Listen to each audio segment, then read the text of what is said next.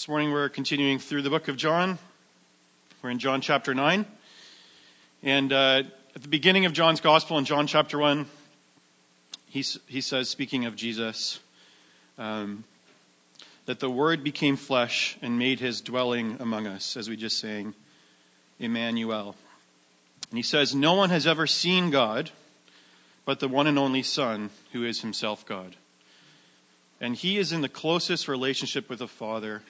He has made him known. And so we're looking at John chapter 9 this morning, and we're looking at a story from the life of Jesus. And John's telling us that this story is making known what God is like. This tells us the truth of what God is actually like. And so I encourage you to turn there now, John chapter 9.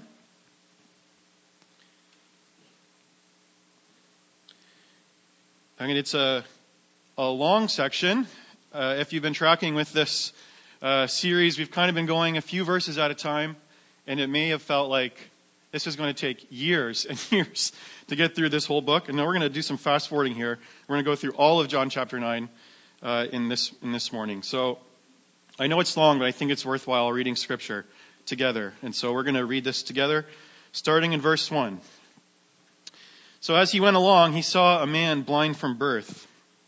His disciples asked him, Rabbi, who sinned, this man or his parents, that he was born blind? Neither this man nor his parents sinned, said Jesus, but this happened so that the works of God might be displayed in him. As long as it is day, we must do the works of him who sent me. I must do the works of him who sent me. Night is coming when no one can work. While I'm in this world, I am the light of the world. And after saying this, he spit on the ground, made some mud with saliva, and put it on the man's eyes. Go, he told him, wash in the pool of Siloam. This word means sent. So the man went and washed, and he came home seeing. His neighbors and those who had formerly seen him begging asked, Isn't the same man who used to sit and beg? And some claimed that it was. Others said, No, he only looks like him. But he himself insisted, I am the man. How then were your eyes open? They asked. He replied, The man they called Jesus made some mud and put it on my eyes. He told me to go to Siloam and wash, so I went and washed, and then I could see. Where is this man? They asked him. I don't know, he said. And they brought, they brought to the Pharisees the man who had been blind. Now, the day on which Jesus had made the mud and opened the man's eyes was a Sabbath. Therefore, the Pharisees also asked him how he had received his sight. He put mud on my eyes, the man replied, and I washed, and now I see. Some of the Pharisees said, This man is not from God, for he does not keep the Sabbath. But others asked, How can a sinner perform such signs?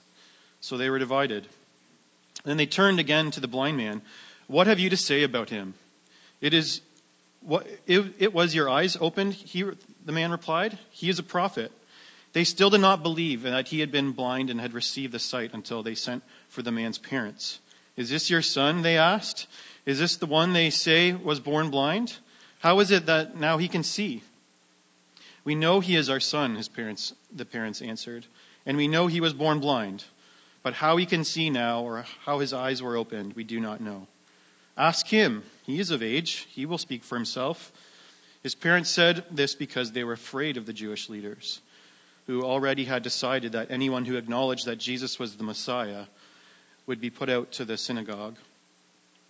That, was, that is why his parents said, He is of age, ask him. A second time, they summoned the man who had been blind. Give glory to God by telling the truth, they said. We know this man is a sinner. He replied, Whether he is a sinner or not, I don't know. One thing I do know I was blind, but now I see. Then they asked him, Why did he go? Why did he do to you?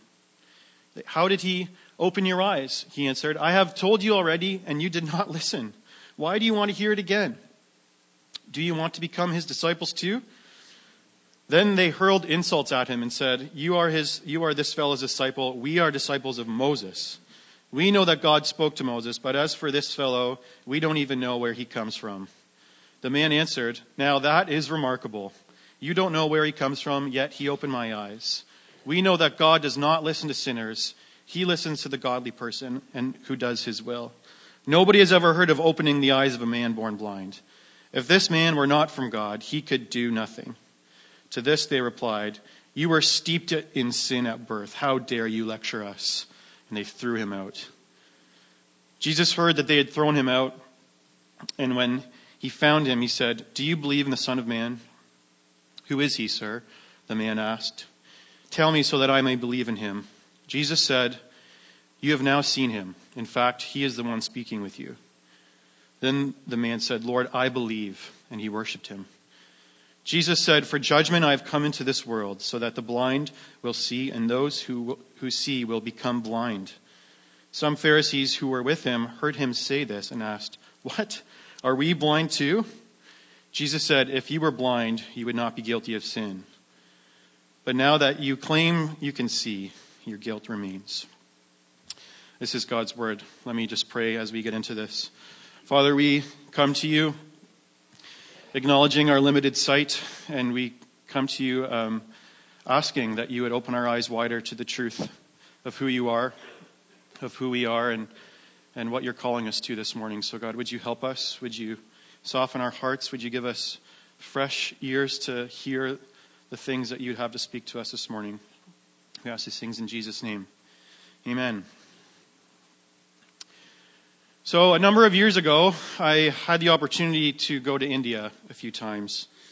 And uh, one of the first things we did there was, or the, one of the things we did the first time I went there was go to the Taj Mahal.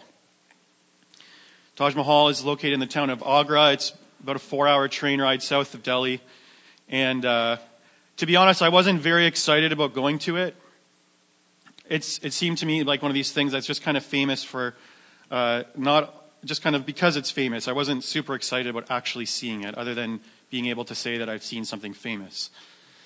And um, so we went there, and I, I remember very clearly the moment when I finally got up close to it, and that whole perspective changed. The Taj Mahal, I don't know if anyone has ever been there, anyone else in this room has ever been there, but it is remarkable. It is enormous. It's way bigger than you think it is.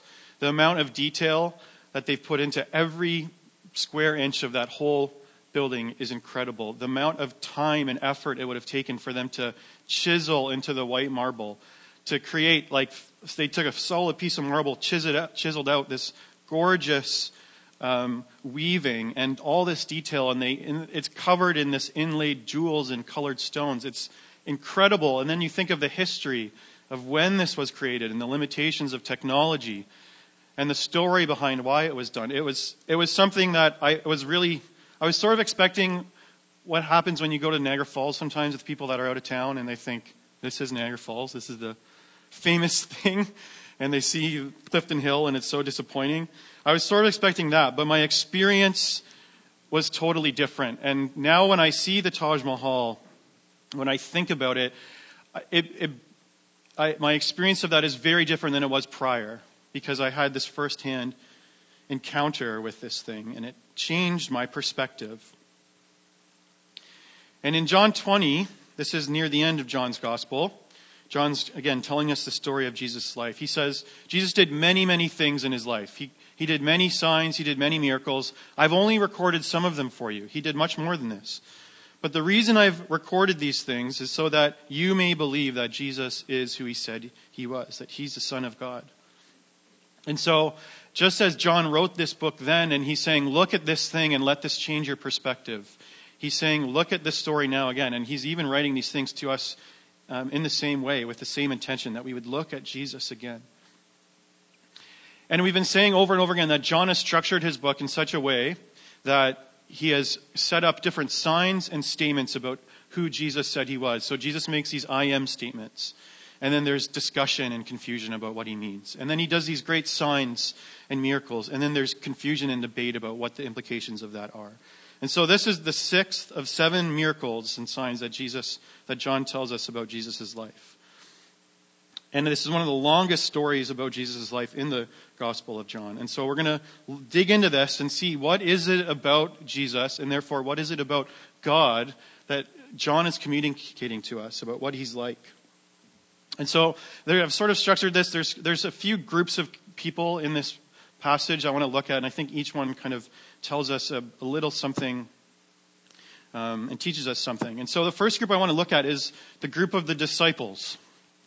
This is kind of a, this is, I don't think, the main point of the passage, but it's here, and so I just want to spend a little bit of time up front looking at this. And the disciples here are, are asking the question about pain and suffering. And they, they're kind of leading the questions along. They say, here's this man, he's born blind. We're going to assume, the assumption is, there's something that he must have done wrong in order for him to be born this way. And so they ask the question, why? Why is he? Is it the fault, is it his fault, or is it the fault of his parents? And this is the, this is where the conversation starts. And the answer here is that Jesus gives dismisses this, the assumption behind this question immediately. But I think the question of why, why is the thing that always accompanies pain and suffering in our lives. Why? It's this persistent, why me? Why that person? Why now? Why would God do this? And, and the particulars of this question is why? Why is, he born, why is he born blind? Was it his parents or was it him? And if you're having a tough life, it must mean that you've done something wrong in some way. That's the conclusion. Kind of the logic is you reap what you sow. God's the judge. And he, if you're experiencing bad things, it's because God has determined you've done something bad. Bad circumstances are a result of your bad decisions. This is a thinking that is present in their minds. And we might think, oh, that's archaic. There's no way that people think like that. And, you know, I mean, there are many major religions today that still believe that. But there's actually, I would, I would argue that that mindset is still present in our thinking still today. That that it actually goes quite deep in us, that there's something that assumes that if we're experiencing trouble, that they're somehow connected to something we've done wrong. And that creates a bit of a nagging question of why. Why? And this, and this is a huge problem, actually, because it can kind of create this subtle self righteousness. And I don't think we're consciously deciding, oh, I'm, I'm better than that person. But there's something in us, I think, that says, oh, they're experiencing this. It's, it's comforting to think it's because they've done something wrong.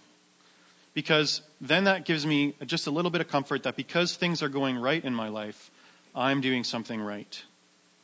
And so it can create this incredible amount of self righteousness and pride. The other problem here is that it's not true to the facts of life. That good people often have very hard lives. And often terrible people live lives of comfort. So it doesn't match reality.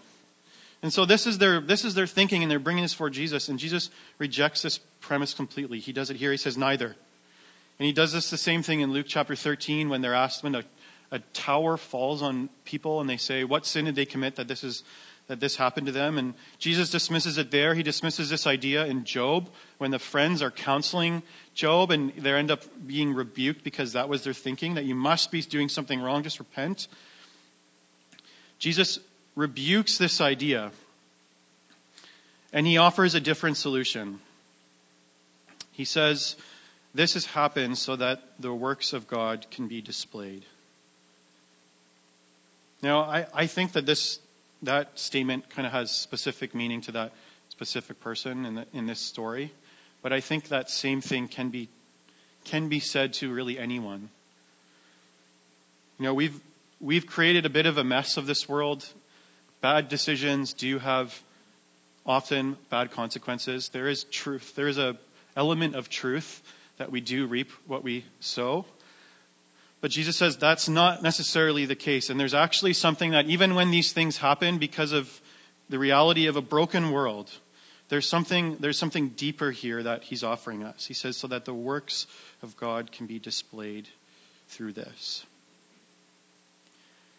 And so that, I know that may not necessarily give immediate comfort to the to the, that question of why. It doesn't necessarily satisfy it, but it gives a much more profound, eternal reason for the pain and suffering that we can experience in this life. It gives a purpose that is far beyond just the immediacy of this and then we're gone. He says, This has happened so that the works and the glory of God can be put on display. So he dismisses that.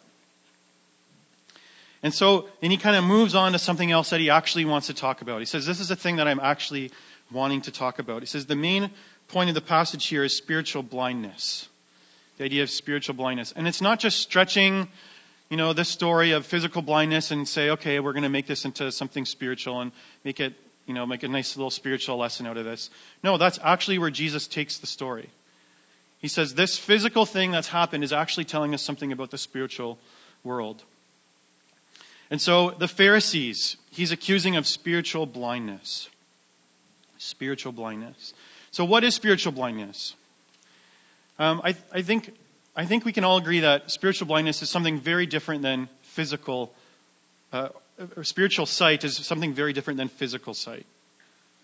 And there's different t- kinds of ways that we can talk about sight. And we would, we would agree this even when we're talking about uh, using the word sight in, in, the English language. We would, we would agree there's different ways that we think about that word. And so, one example of this would be um, so when I was about 20, I realized uh, that me not working very hard in high school was a bad idea. I don't know if, I don't know if anyone here can relate to that. Me not trying very hard in high school and not getting great grades, it was actually a bad idea and limited me later in life. And I had to catch up and work, work harder to, to make up for those mistakes. But when I was in, when I was in high school and I was, when I was a teenager, I, Yes, I was told that. Of course I knew that. But I didn't have the wisdom. I didn't have, I couldn't see the implication of that in its fullness. I lacked the wisdom of understanding. And so there was a sense in which my sight, my ability to see the actions, the consequences of my actions was limited. And I didn't really gain that until later in life when I gained this, this wisdom. And so there's a lack of wisdom we can talk about when we're saying we're, we're blind in some degree.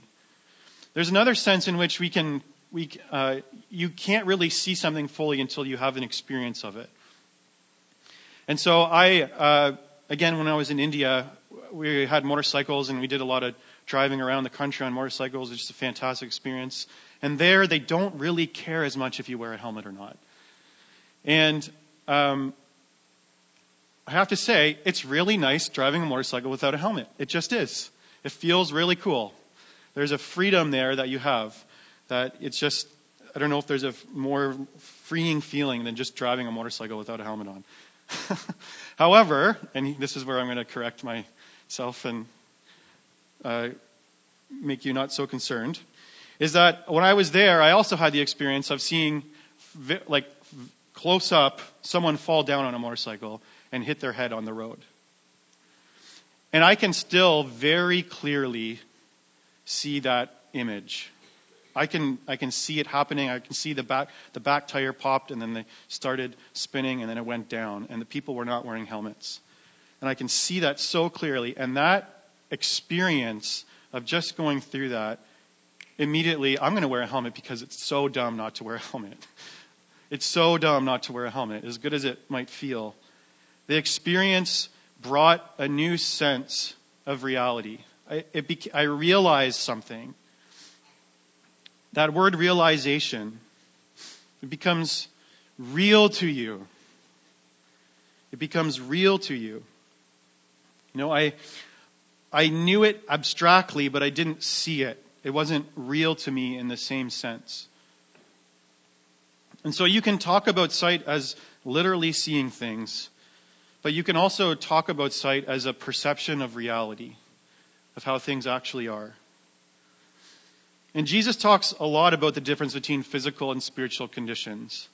He often takes a physical thing and then he, he wants us to, to understand something spiritual about that thing. And so, for example, Jesus offers us spiritual life. Now, we're alive. We're alive right now. That, the idea of spiritual life is only makes sense if there is a sense in which we are dead. We are spiritually and dead. And so, in the same way, he's offering us spiritual sight and so that only makes sense if there is a sense in which our perception of reality is limited. We're blinded in some way to not see things as they actually are. And he's offering spiritual sight. And so to have life means that we're, in a sense, we're aware. It always means that you have some sense of the environment that, you're, that is around you. To have life means that.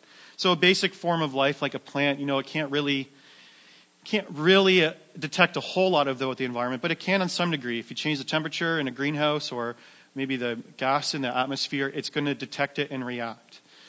If you bump that up to a more complex form of life, they can, de- like animals, animals can detect more than like a plant. If, you are upset, if you ex- express emotion to an animal, it is aware of that. You can yell at it and it understands something is wrong. It perceives the life, the environment around it in a more complex way. And if you think about humans, humans have even more senses than animals. You know, we typically think of humans only having five senses, but everyone, as you explore this topic, would agree there's actually a lot more senses that we have than just five senses. An example of this would be a sense of morality. That we can we can see an act and there's we can sense, we can determine that there's something wrong about that act. We have a, a moral sense that we can feel conviction. We can see and understand that there's this moral world that we can perceive in some way. And so an animal doesn't have this same sense. You know, an animal can, you can get mad at an animal for peeing on your carpet and it, it sense you're upset, but there's no sense that it has done something wrong.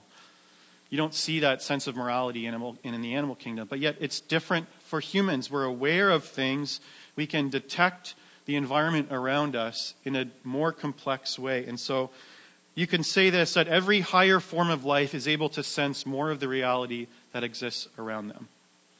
The more complex a form of life is, the more of the reality that is around them they can detect.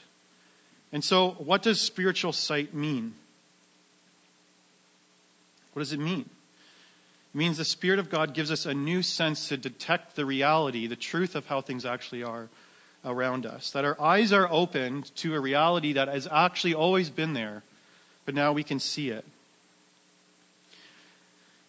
And so I think this topic could be explored in a lot more depth, but I would just say this morning that it at least means this that when we have spiritual sight, we can see the reality of sin and the reality of grace in ways that we never did before. When you have spiritual sight, you can see the reality of sin and the reality of grace in ways that you've never seen before. And you can see this perfectly in the Pharisees, actually. These two elements they're completely missing. Listen to them as they're, as they're engaging with, uh, with the blind man. Know, they're, they're so proud. He says, it says, Then they hurled insult at, at him and said, You are this fellow's disciple?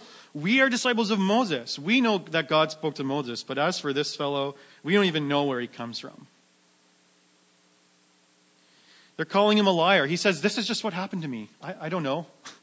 This is what happened to me. I'm just telling you the truth. And they're just all over him. They're like basically calling him an idiot. You're a fool. We know better than you. They have such spiritual pride. You know, you're a sinner. We're not sinners. The only reason you're telling us a, the lie right now is because you're a sinner. But we're not, so we can understand that. We're disciples of Moses. We're way more righteous than this fellow Jesus. You know, how dare you lecture us about what is right and wrong? That's the that's the where the Pharisees are coming from. But when the Holy Spirit comes and opens our eyes to our own sin, it's like it's, there's a new perception to our sin that we never really had before. Now, I think, you, I think everyone can sort of generally agree that there's something wrong with them. You know, even if you grew up in the church, you hear this message, you can, you can generally, yes, you would agree, okay, I'm not perfect. I get it. I do make mistakes. I understand that. I agree. But it can often not go to the depth in which is in line with what reality actually is. But when the Holy Spirit opens our eyes, our sin becomes real to us in a new way. You begin to see the depth of your sin. You begin to see the corruption, even of your good, what seems to be your good actions, the corruption of your motives. You know, you know, you can think, yeah, I know I'm, I'm not that, like I do bad things and think bad things sometimes, but I still do good things. Like I, and we kind of justify our actions and you still say, yeah, look at all these good things that I'm doing. Look at all these bad things that I could have done but didn't do. When the Spirit gives us eyes to see our own sin, even the corruption of our motives for the good things that we do becomes real to us. You know, there's so many different reasons why you could do a good thing. And it be totally dis- you could totally disregard God in the midst of that. You can do it because you know you're, you're self-righteous. You can do a good thing because you wanted to control other people. You can do it because you're trying to feel better about yourself. You know, there's all different reasons why you can do something that's good and it be totally missing the point. And when you become, when you have spiritual eyes and you become aware of the, the your reality of your own sin, there's a, there's a sense in which you understand and see yourself in the, in the way that we actually are. You also begin to see that you're not as in control of your life as you think you are. I think we tend to think, yeah, I've, I've got this, I can handle it. But the reality is, we are driven by fear, we are driven by lust, we're needy in so many ways. We're not in control of our emotions as much as we think we are. There is things going on under the surface of our will that make us do things that we don't even want to do. In a moment, we can react and respond to someone in a way that we didn't even want to react or respond to that way because, in some way, there's something going on beneath us that's, in a sense, overtaking us. And when you become when you have spiritual sight, you begin to see that. You begin to have, you begin to be, recognize that and be honest with it. And you can come to the conclusion, I can't do life on my own. I can't handle this on my own. I need outside help here. And these two things, this idea of releasing your, releasing this idea of independence, becoming dependent on an outside help, becoming aware of the depth of the reality of the sin in your life, it's called conviction of sin, and it's different than just agreeing that you're not perfect. There is a realization because you can now finally see yourself as you really are. Later in John 16, Jesus says the Holy Spirit will come and convict the world concerning sin. That's the role of the Spirit, convict the world concerning sin. But the only thing, the other thing that always accompanies spiritual sight and the reality of sin is the beauty of grace the beauty of grace. And in many ways, th- these two things are always accompanied together. I think we can experience false guilt. I think that we can make ourselves feel bad about things, but the spiritual sight that God offers us is one that at the same time gives us a profound sense of our guilt, but at the, ex- at the exact same time offers us the beauty of grace. And again, I think it's very possible to grow up in the church and hear these things and generally agree yes, I'm saved, I understand that Jesus died for me, but you've never really had that encounter with, with grace that is a changing force in your life. You've seen the pictures of the Taj Mahal, but you've never actually been there and experienced the difference it makes when you understand what it is. We'll come back to that idea in a second. But this is absolutely critical to understand that we are blind and that the Spirit gives us sight. And so Jesus offers two little things here about little insights about spiritual blindness. Right at the end, he's telling us two things about spiritual blindness. The first is a kind of reversal. He essentially says this that blindness equals sight, and sight equals blindness. Obviously, he doesn't mean this literally. He's saying something else. And he's saying that this there is a sense in which there's sight in the world that we can have that the world calls good things that can actually make us blind to the reality that exists around us. And so often you can be a brilliant, well read, you can have you can be incredibly successful socially, you know, you can be financially secure, you can have a great career, and it's often those people that in the world's eyes are most advantaged are actually the most disadvantaged when it comes to the gospel. Because the gospel says you have to recognize your blindness in order to see sight, to have sight. The gospel says you're saved by grace. Grace is a recognition that you can't, that it's nothing of your own effort that you're bringing to the table. And so to be able to, to be able to accept grace is a, have to have a willingness to let go and say, I'm blind. And Jesus says here that if you were blind, you would not be guilty of sin. But now that you claim you can see, your guilt remains.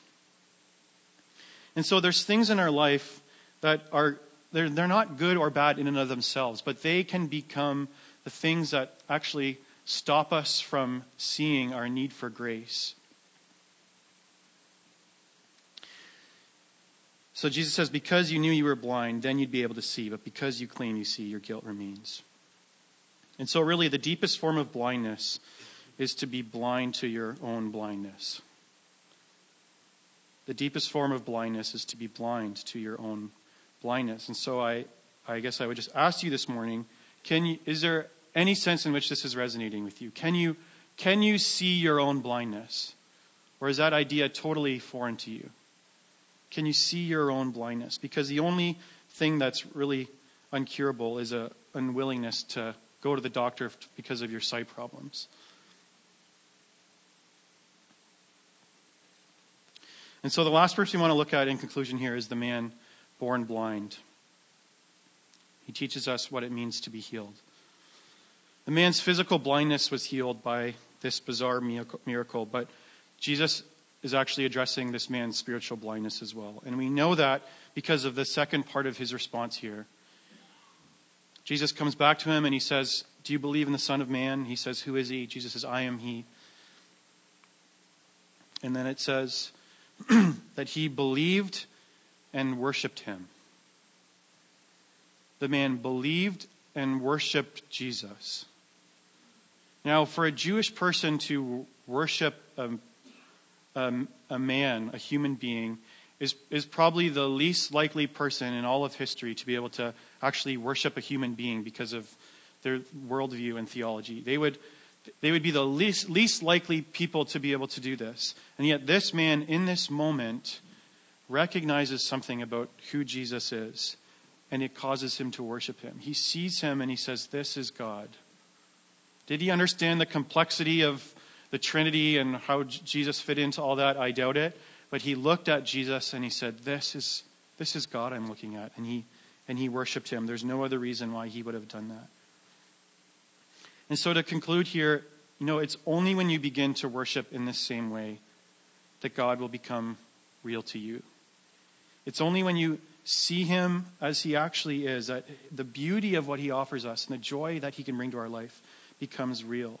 When we make God the most important thing in our life, you know, His love for you will become the measure of your worth. He is the thing that will most satisfy you. The degree to which you give God your heart, to the degree that you'll find your sight clearing up, and you'll be able to see yourself, you'll be able to see and sense the reality that is around you, and you'll be able to ultimately see God. And so, how do we get there? How do we experience that same cure?